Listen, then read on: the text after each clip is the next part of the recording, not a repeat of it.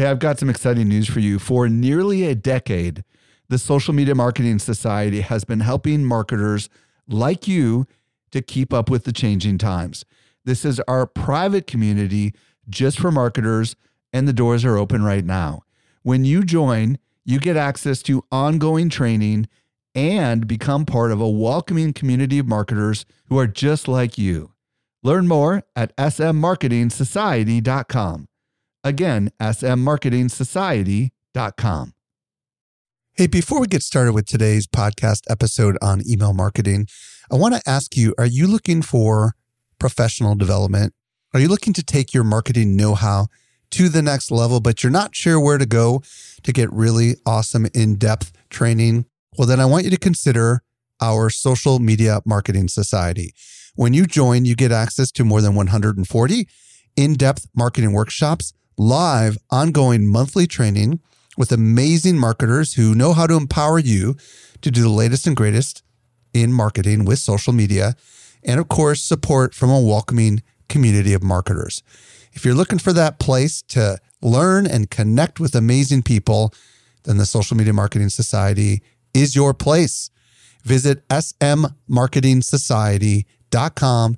Again, smmarketingsociety.com. Welcome to the Social Media Marketing Podcast, helping you navigate the social media jungle. And now, here is your host, Michael Stelzner. Hello, hello, hello. Thank you so much for joining me for the Social Media Marketing Podcast, brought to you by Social Media Examiner. We believe that with smart marketing, you can compete with the largest players in your industry. I'm your host, Michael Stelzner, and this is the podcast for marketers and business owners who want to know what works with social media. Now, today we're going to go a little off topic. We're going to go broader than just social media. We're going to talk about email marketing strategy. And I'm going to be joined by Jenna Tiffany. By the way, if you want to reach me on Instagram, I'm at Stelzner. And if you're on Clubhouse, be sure to follow the Social Media Examiner Club for great content that is live every single weekend. Every Saturday, either at 7 a.m. Pacific or 9 a.m. Pacific, I am live on Clubhouse. Best way to find us is to follow the Social Media Examiner Club. Also, if you're new to this podcast, be sure to hit the follow button now. We used to say subscribe, but now we say follow because that's the new trend so you don't miss out on our future content. Let's transition over to this week's interview with Jenna Tiffany. Helping you to simplify your social safari. Here is this week's expert guide. Today, I'm very excited to be joined by Jenna Tiffany. If you don't know who Jenna is, you need to know who she is. She is an email marketing strategist.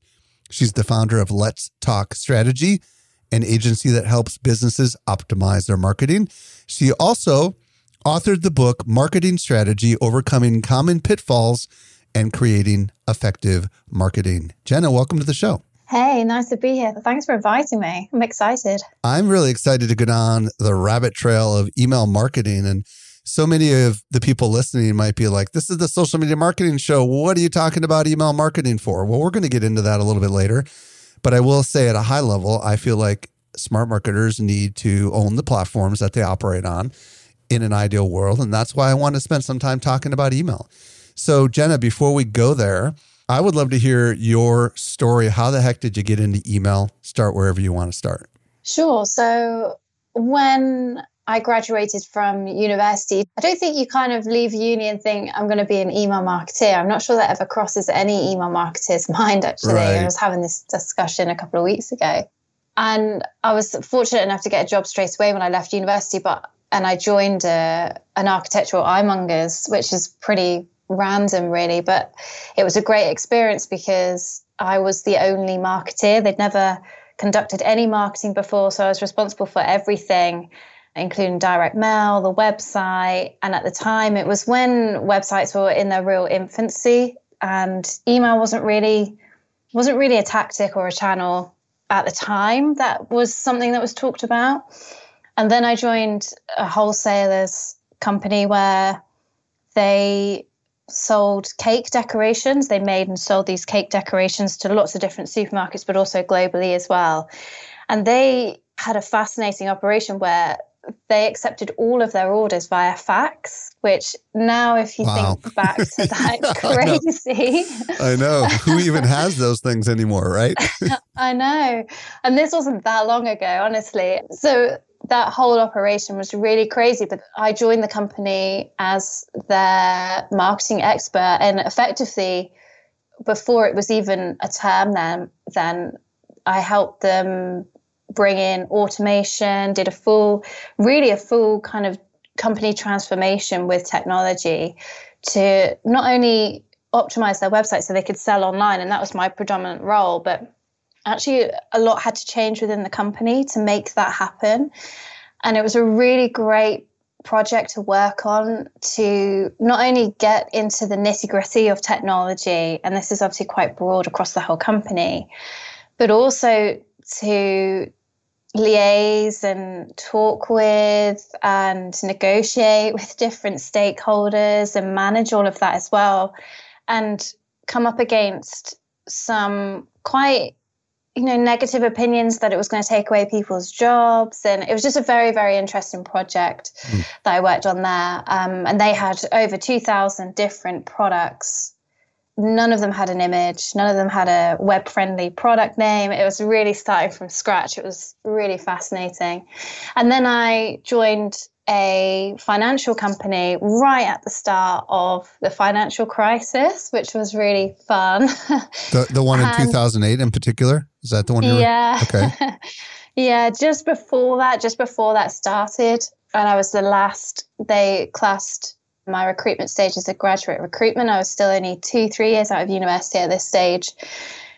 And I joined the website team. And that was like my first kind of hands on, purely digital role. And I was with a really great team there.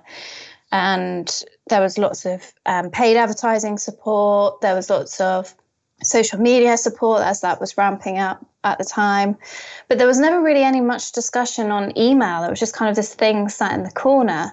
And it started to pique my interest a little bit. And I thought, well, why is, why isn't anybody talking about this channel when it's, it was really delivering some really great engagement and ROI stats for the financial company?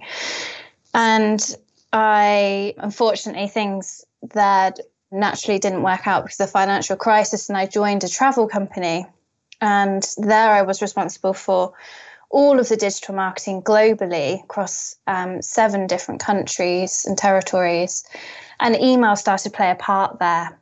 And it always sticks into my mind this meeting that I had with the director and the rest of the marketing team, where we were talking about budgets and how much um, budget was going to be allocated to PPC, which was a huge amount um, of the budget, a huge percentage of the budget. That's mostly Google Ads back then, right? Pay per click. Is that what you're referring to?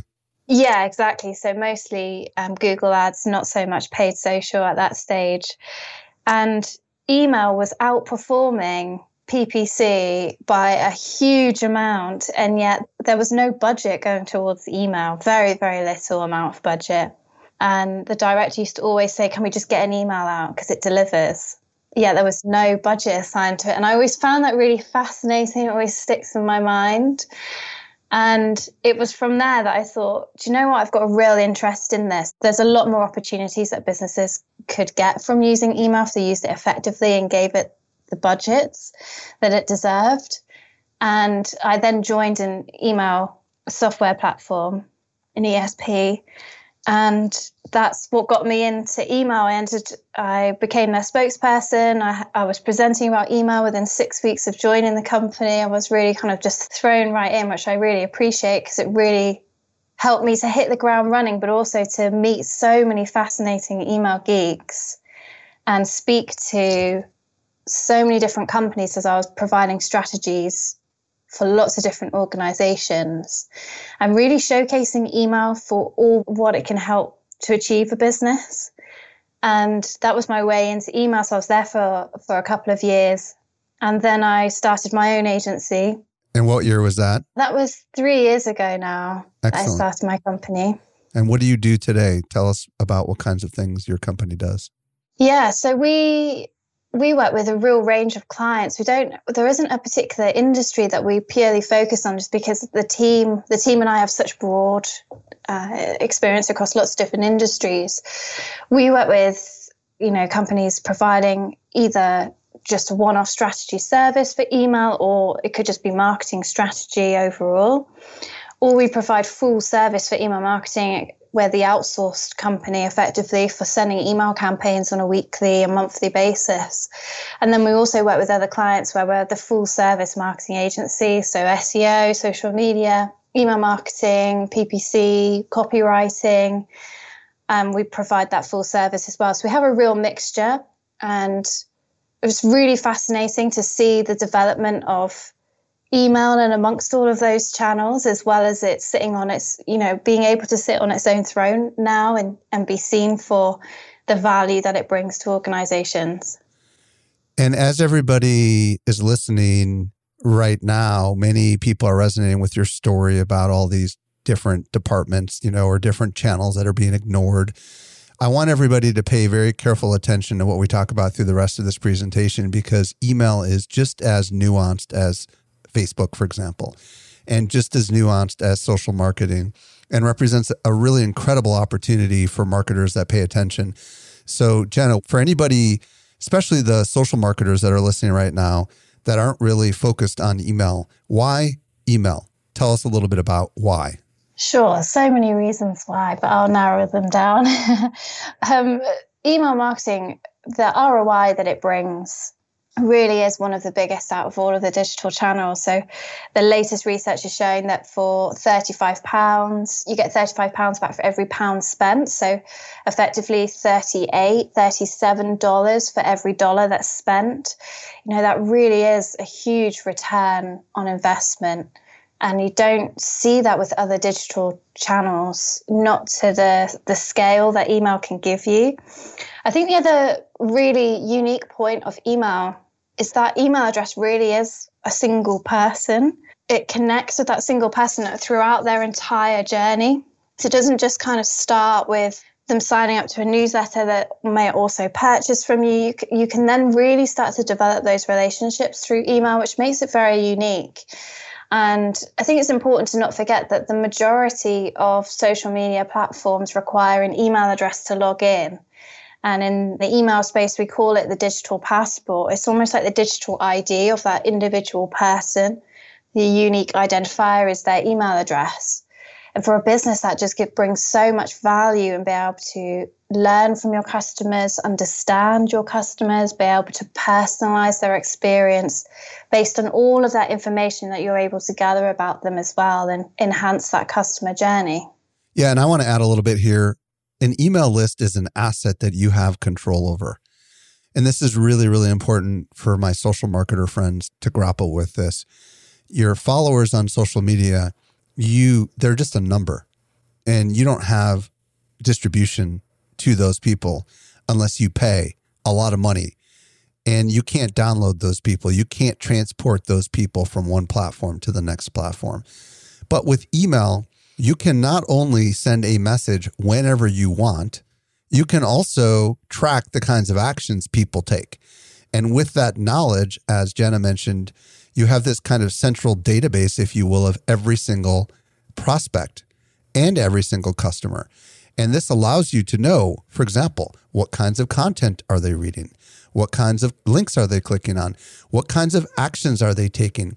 And with this knowledge, you can do things that are just simply beyond your wildest imagination.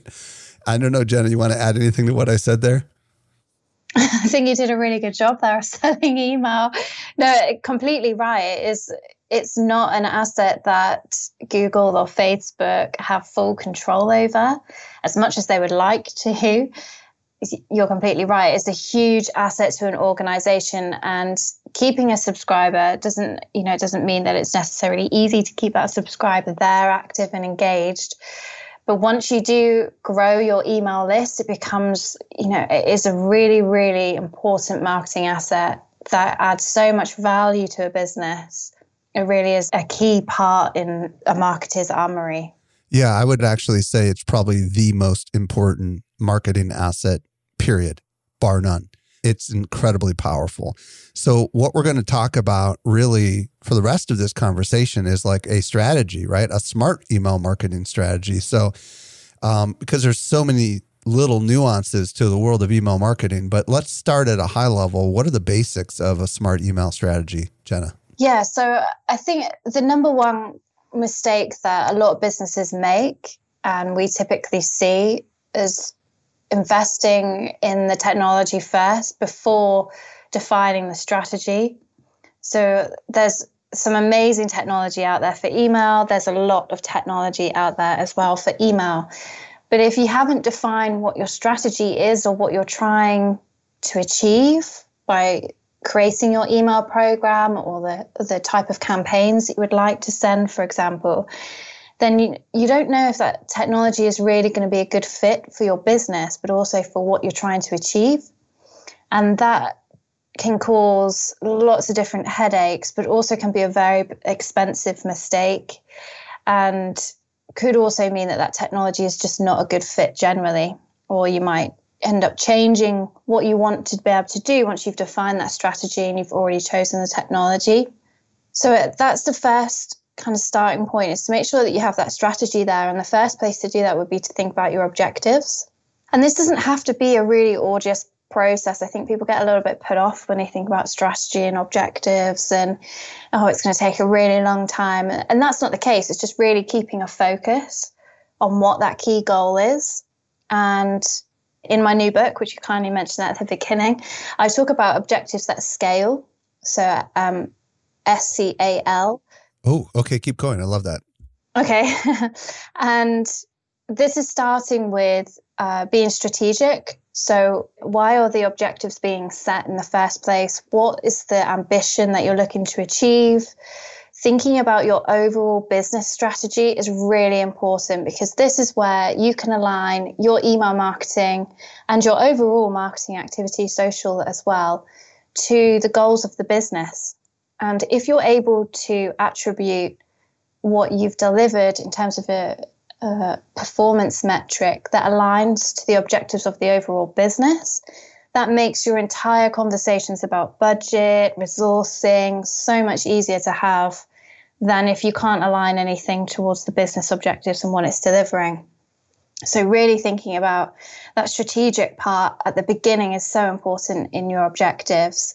And trying to avoid generalities and not being as specific as possible just creates confusion when it's then presented almost becomes like chinese whispers a little bit so it's really important that rather than have an objective of get more sales which of course most profitable businesses want to be able to do it needs to be a little bit more granular than that. You know sales of which particular product from where what particular audience is there a particular time frame and thinking about all those details that go in underneath means you become much more strategic with your objectives.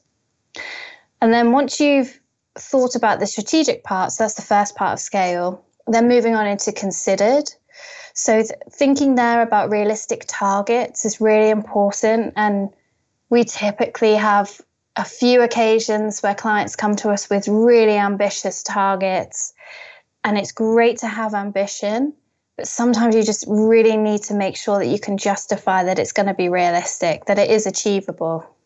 So when you say a realistic target, do you mean like the size of the email list, the amount of sales? What kinds of targets typically are included here?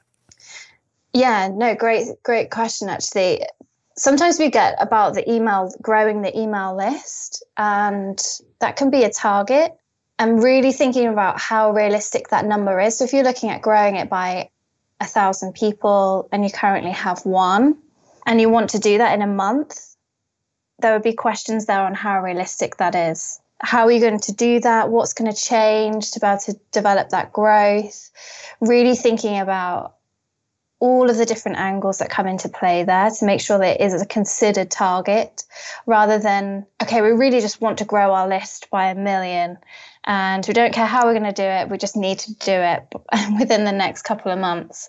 Isn't necessarily as thought through and realistic as everybody would like a million people on their email list.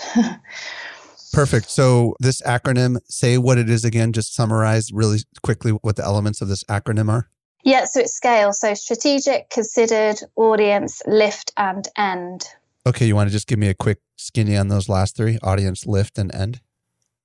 Sure. So for audience, who are you hoping to engage? Who are they? What do they look like? Being as specific as possible there.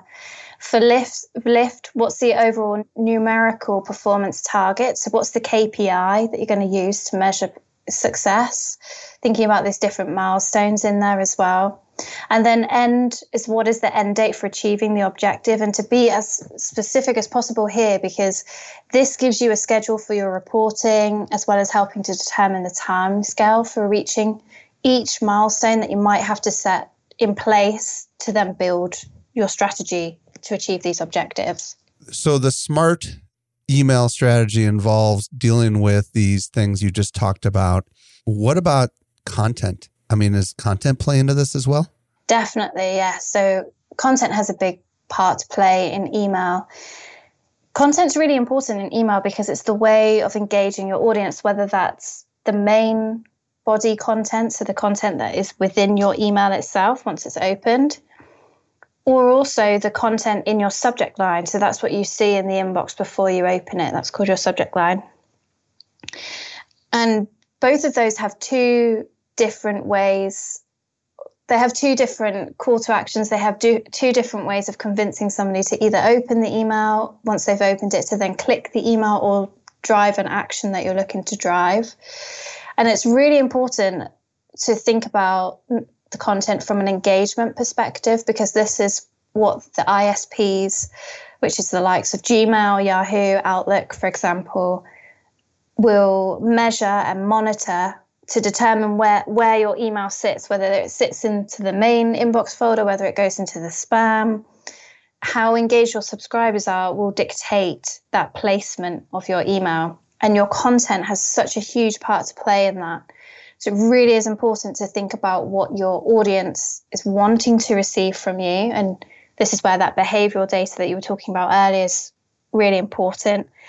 And that can be mapped from other digital channels. It doesn't just have to come from email. It might be that actually you see on social that there's a particular post or content that's getting the most shares or likes or retweets.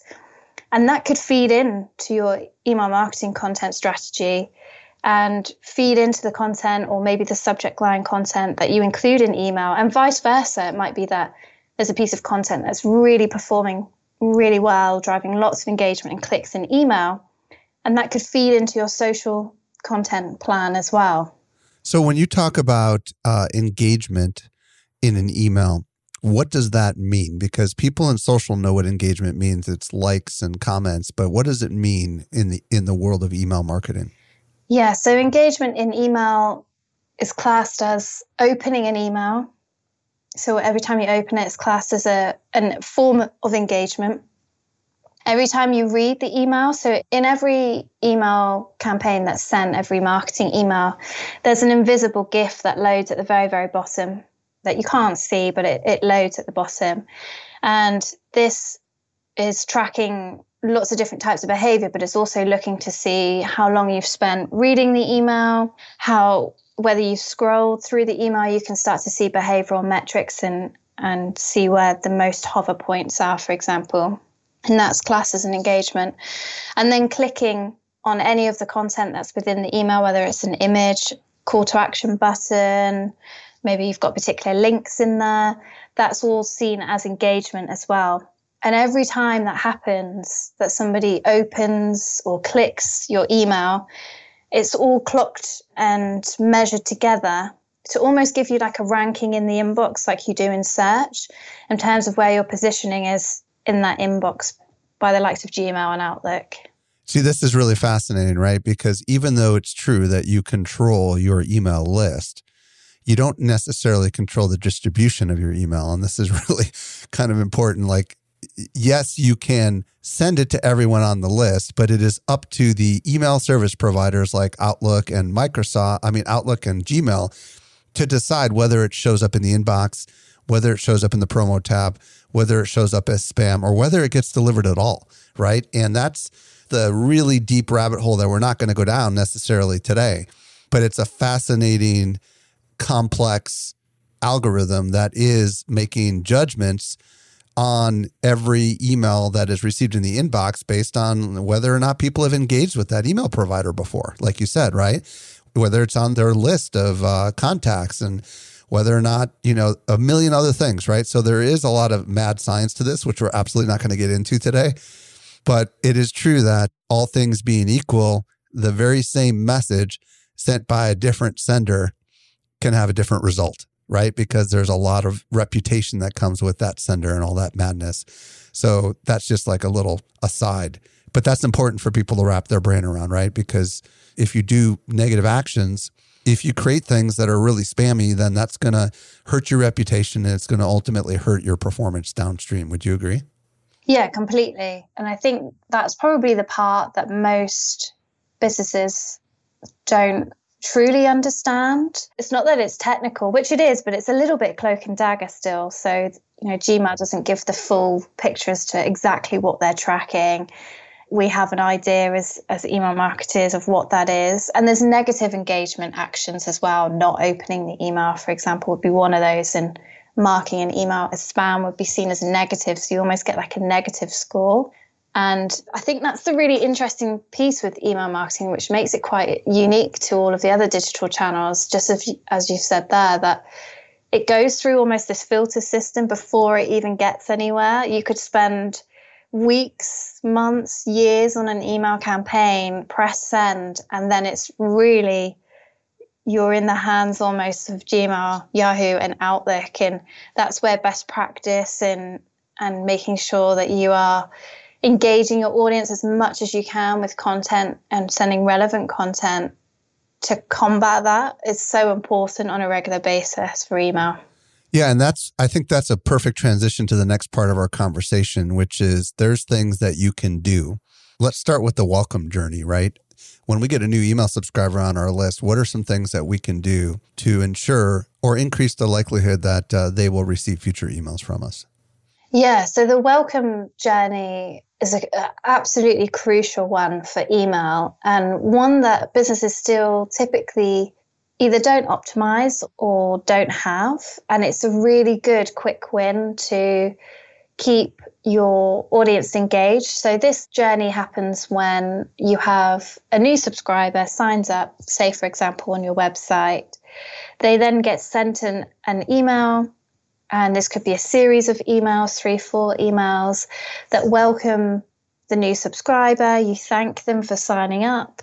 You you've already confirmed their email address, so this is really talking to them, welcoming them like you would if they were walking into a store, for example, or if they phoned um, phoned your your telephone number, and setting some expectations of what they can expect to receive from you, but also talking about you as a business, your USPs, what makes you different, and keeping that engagement from the very beginning because that person has taken the time out to enter their email address, to sign up to your newsletter or your email program that you're offering. And now's the time to really just thank them for that and start building that relationship with them.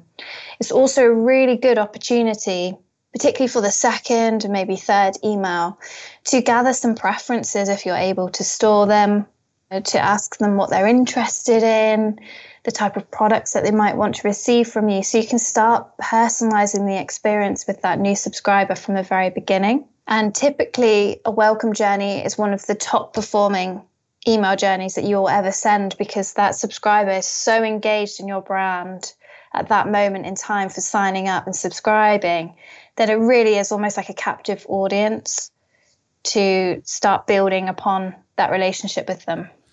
So I love setting expectations. So, for example, hey, we're going to be emailing you useful tips every single week. So watch for it from us, right? Um, what other kinds of expectations would we might what might we want to set in this first message, if you will, in this sequence? Sure.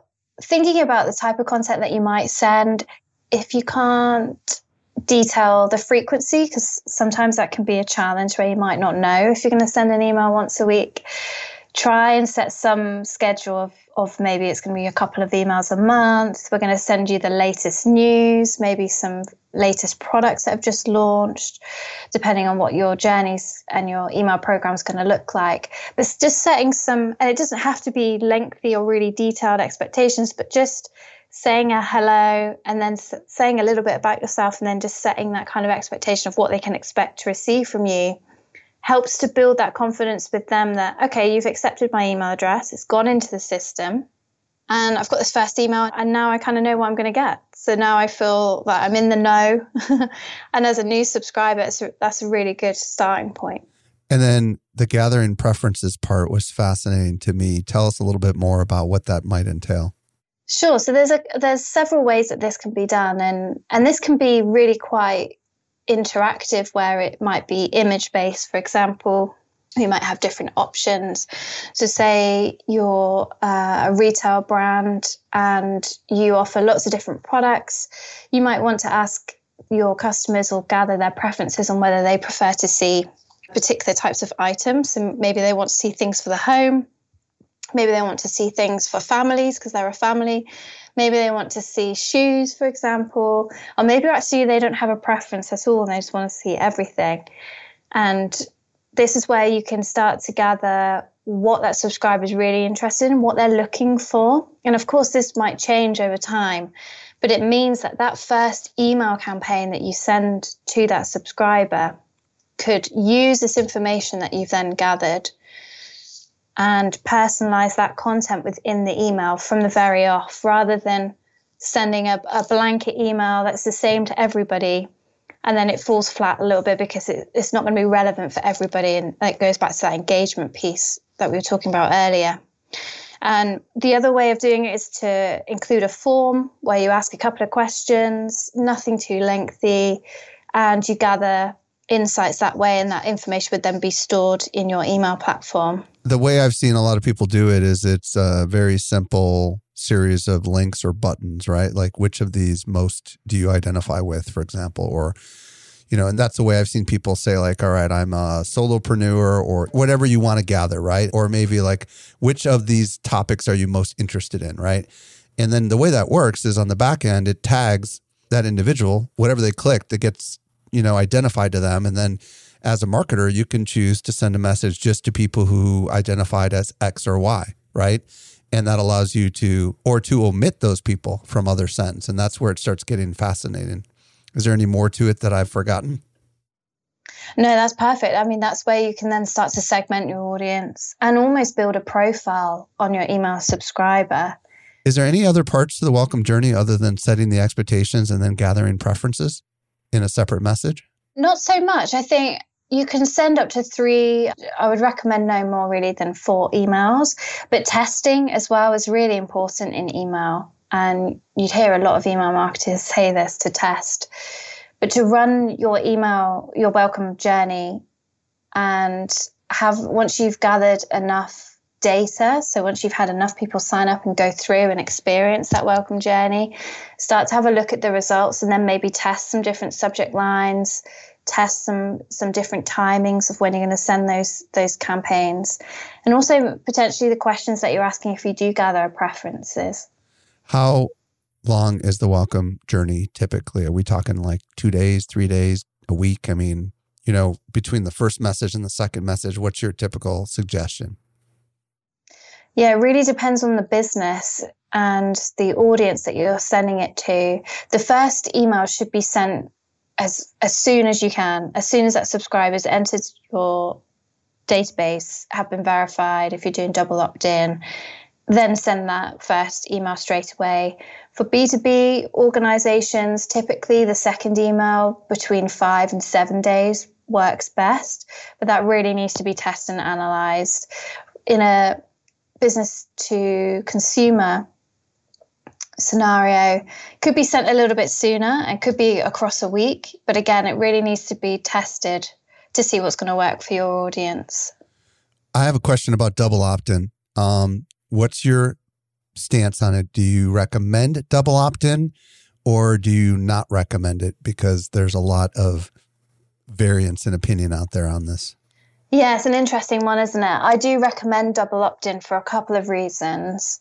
Firstly, it really helps to validate that that email address exists. And this is really important for keeping your for your list hygiene practices for making sure that your database doesn't have any fake email addresses in there it will stop that it's a good preventative for that and the second one is i just think it builds a lot more trust in a privacy where we're all very concerned about privacy consumers increasingly so I think having a double opt-in is a good way to just double confirm that they that subscriber really does want to sign up and that you're demonstrating that actually you're going to take that seriously and you're just reconfirming that. So I'm I'm quite a big advocate of double opt-in. And for people that don't know what that means, it means that there's an email that gets sent confirming they want to get added to whatever it is, you know, you've added them to. They have to click that email and then they get added to the system and get the offer that you send them. I am not a fan of double opt-in, but I will tell you a little horror story. You know, I've found that that extra step can deter there's a lot of people who put their name on an email list and actually don't go to the effort of actually double opting in. But because I didn't have double opt in, spam traps and bots and stuff were filling out my forms, which you know, Jenna, is, is definitely the negative side of it, right? So the way I got around it is I started using uh, Google reCAPTCHA, which is pretty sophisticated and basically it just confirms that they're a human before they fill out the form. So it's kind of like a way of getting around double opt in, and a lot of the more sophisticated email service providers allow you to have that. And you guys know it because you've seen it when you've logged into websites and you've had to click on little pictures. You know, that is what the Google reCAPTCHA thing is. And using that Google reCAPTCHA has allowed us to essentially accomplish the same thing as a double opt in, meaning it's a real human and it's not a bot it doesn't solve the other problem that Jenna mentioned, which is illegitimate email or someone taking someone else's email and putting it into the system. And th- those are kind of like the ebbs and flows of you got to make those whatever decision makes the most amount of sense for you as a marketer. Would you agree with that, Jenna? Yeah, I think so. I think you've you've obviously seen a problem and you've solved it, and yeah, there's there's lots of different solutions available for any type of problem that a business comes against. So I think what you've done there obviously is is best fit for your organization. There are pros and, and negatives to every scenario, I think. Correct. Now let's talk about list hygiene because I think this is directly tied to what we've been talking about.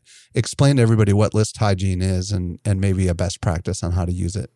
Yeah, so once you've grown your email list and you you have an, an email marketing database, it's really important to make sure that it, it's kept clean. It's almost like making sure that you clean your, your desk on a you know maybe every couple of months. Maybe it's your home kitchen your kitchen side at the moment. And making sure that you you know you that's something that you would just do. It, it just happens. And list hygiene is something that really should be conducted on a regular basis depending on the growth of your list. So if you're growing it by quite a large amount um, you know from thousands each month then it really is a good area to get into good practice. And the reason why it's so important is because we have seen and lots of experience with in, in my agency of organizations that haven't conducted any form of list hygiene, haven't checked the data going into the database. They might not have had double opt-in, um, but they may have also had that. You can this can still happen, and the data's been inherited by lots of different marketers that have come and gone in the organization. And it's been sitting there for a couple of years, and no one's really investigated or double checked the quality of that data in there. And what can happen is that over time, if you have email addresses that maybe have been are a couple of years old, they might no longer be valid. They could then become spam traps, which means that you're sending to email addresses that are spam accounts. This can go back to what we were talking about earlier, where it starts to damage your reputation in the inbox and effectively can start to cause deliverability issues where your emails don't enter the inbox, they don't make it at all. Um, they might get blocked altogether by the likes of um, Gmail, Yahoo, and Outlook. And it can cause a real problem very, very quickly if it's not something that can has regular maintenance. And looking at the source of where the data's come from as well, if you've inherited a list, because typically that's what happens. You've joined an organization, there might be 100,000 people on the on the email database, for example, and a lot has been there for five years or more. And if there's never been any form of list hygiene or just a clear out or just having an investigation, just double checking what's in there at the quality, then it can pose a real problem for an organization. And there are free tools available to just do a quick list check. Oh, really? Like what? Yeah, there's freelistcheck.com, which is actually really good. You can then start to see it will flag immediately if there's any kind of potential risk factors, if you have any invalid email addresses, if you have any that are spam traps. And we were recently working with an organization that had had a list for three years, had done no list hygiene, had been sending campaigns, and gradually their results were getting lower and lower and lower. And the reason being was because their reputation was getting more and more damaged the more that they were sending to invalid email addresses. And they ended up having five spam email addresses on their marketing list and more than 50% um, of high risk email addresses because they hadn't been looking at the hygiene. So it really is important just to be conducting that on a quarterly basis in an ideal world, but at least once a year. Do you have a simple strategy on how to do this other than using a third party service? Uh, this service is free, so you can use this. It's a free checker. The other way to look at this would be to assess how long those subscribers have been on your database and when their last engagement was. And in engagement, that can be when they last opened an email that they received from you. And starting from there, so if you have a high proportion of email subscribers that have been on your list for two years, say, for example, and they haven't opened an email from you recently in the last year or or more, then those could be potential ones that you really need to investigate further. Perfect. Yeah. What we do at Social Media Examiner is if they haven't opened, if they haven't opened or clicked an email within uh, 90 days, we send them a message that basically is kind of a warning message like, hey, we're going to remove you from the list. If you want to stay on the list, all you've got to do is click on anything inside of this message. And if you do, you'll remain on the list. Otherwise, we'll remove you from the list. And we've just set that sequence in place and we just automatically remove them. Because, like you said, the last thing you want to do is have a big email list of people that are not active, right? That's not going to help. Yeah. And you know that those big email providers that you mentioned earlier, they're looking at all that data, right? So if most of the emails that you send to Gmail aren't even being opened, that's not good news for you, right? Whether they're spam traps or not, you just want to clean that list. Plus, most of these email service providers you pay based on the size of the list or the amount of sends that you do, right? So this is also going to save you money. Would you agree? Yeah, exactly. Yeah, no, it's such a good point and such a great approach that you have there on the 90 days email. Yeah, completely agree. It can save you some money as well. Any big trends going on in the world of email? Because, you know, the world of email hasn't evolved nearly as fast as the world of social marketing. Is there anything on the horizon that's coming up that we should know about? Yeah, so there's a few things. So the first one is AMP in email. And this is where it's similar to how it works on websites. It's effectively bringing a more interactive element to the email in the inbox. So, if I give you an example, if you opened an email in your inbox, it could potentially have a form within there that you could just complete in the email itself, you select a product. You don't then go to the website, you select that product, you add it to your basket, or you fill in the form and then you click submit, and it's all done within the email itself. And it means that it takes away that extra step of going to the website, trying to find something, fill in the details that you're wanting to add, and then completing it. You're doing it all there in situ in the inbox. And this is a Google technology, or is it beyond Google? Because AMP for uh, websites, I know started with Google, but then was eventually adopted by uh, not just Google. But is this mostly driven by Google? The idea that you can do all this shopping right within the email app, if you will, itself? Yeah, well, it started with Google. Yahoo is now supporting it as well. So I think it's probably going to go down the same road that website did as well, where it gets more widely adopted.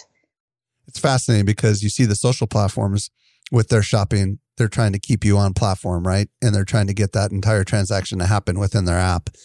And it sounds like that's where email is going as well, which is kind of intriguing, but scary a little bit too, right? Because that means they're not coming to your website, right? And it's going to get harder for you to to track all that kind of stuff. That's fascinating. Yeah, poses an interesting question for that, doesn't it? Really interesting question there in terms of where websites fit. And we could probably spend a whole hour talking just about that, I think. But yeah, I mean, I find AMP in email really fascinating. I think it gives a lot of convenience, and convenience is typically the the winner in these types of scenarios.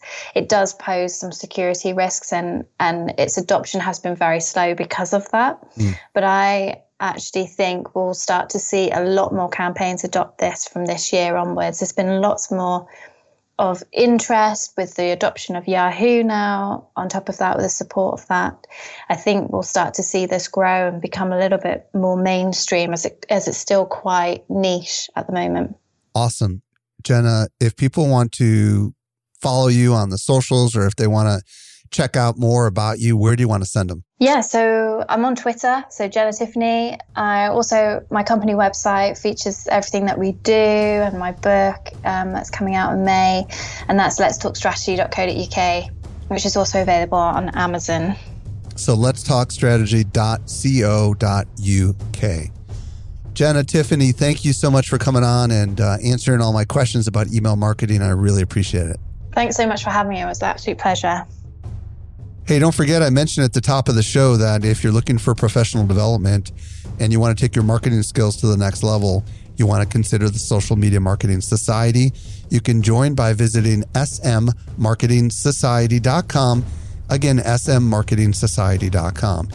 And by the way, if there's anything we mentioned and you missed it, we took all the notes. Visit socialmediaexaminer.com slash 454. And if you're new to the show, hit the follow button not the subscribe button. I got to get used to that. And if you've been a long time listener of this show, would you let your friends know about it? I am at Stelzner on Instagram. This brings us to the end of yet another episode of the Social Media Marketing Podcast. I'm your fast talking host, Michael Stelzner. I'll be back with you next week. I hope you make the best out of your day, and may social media continue to change your world. The Social Media Marketing Podcast is a production of Social Media Examiner. Hey, just a quick reminder join the Social Media Marketing Society today and level up your marketing for your company or your clients. Visit smmarketingsociety.com to find out more.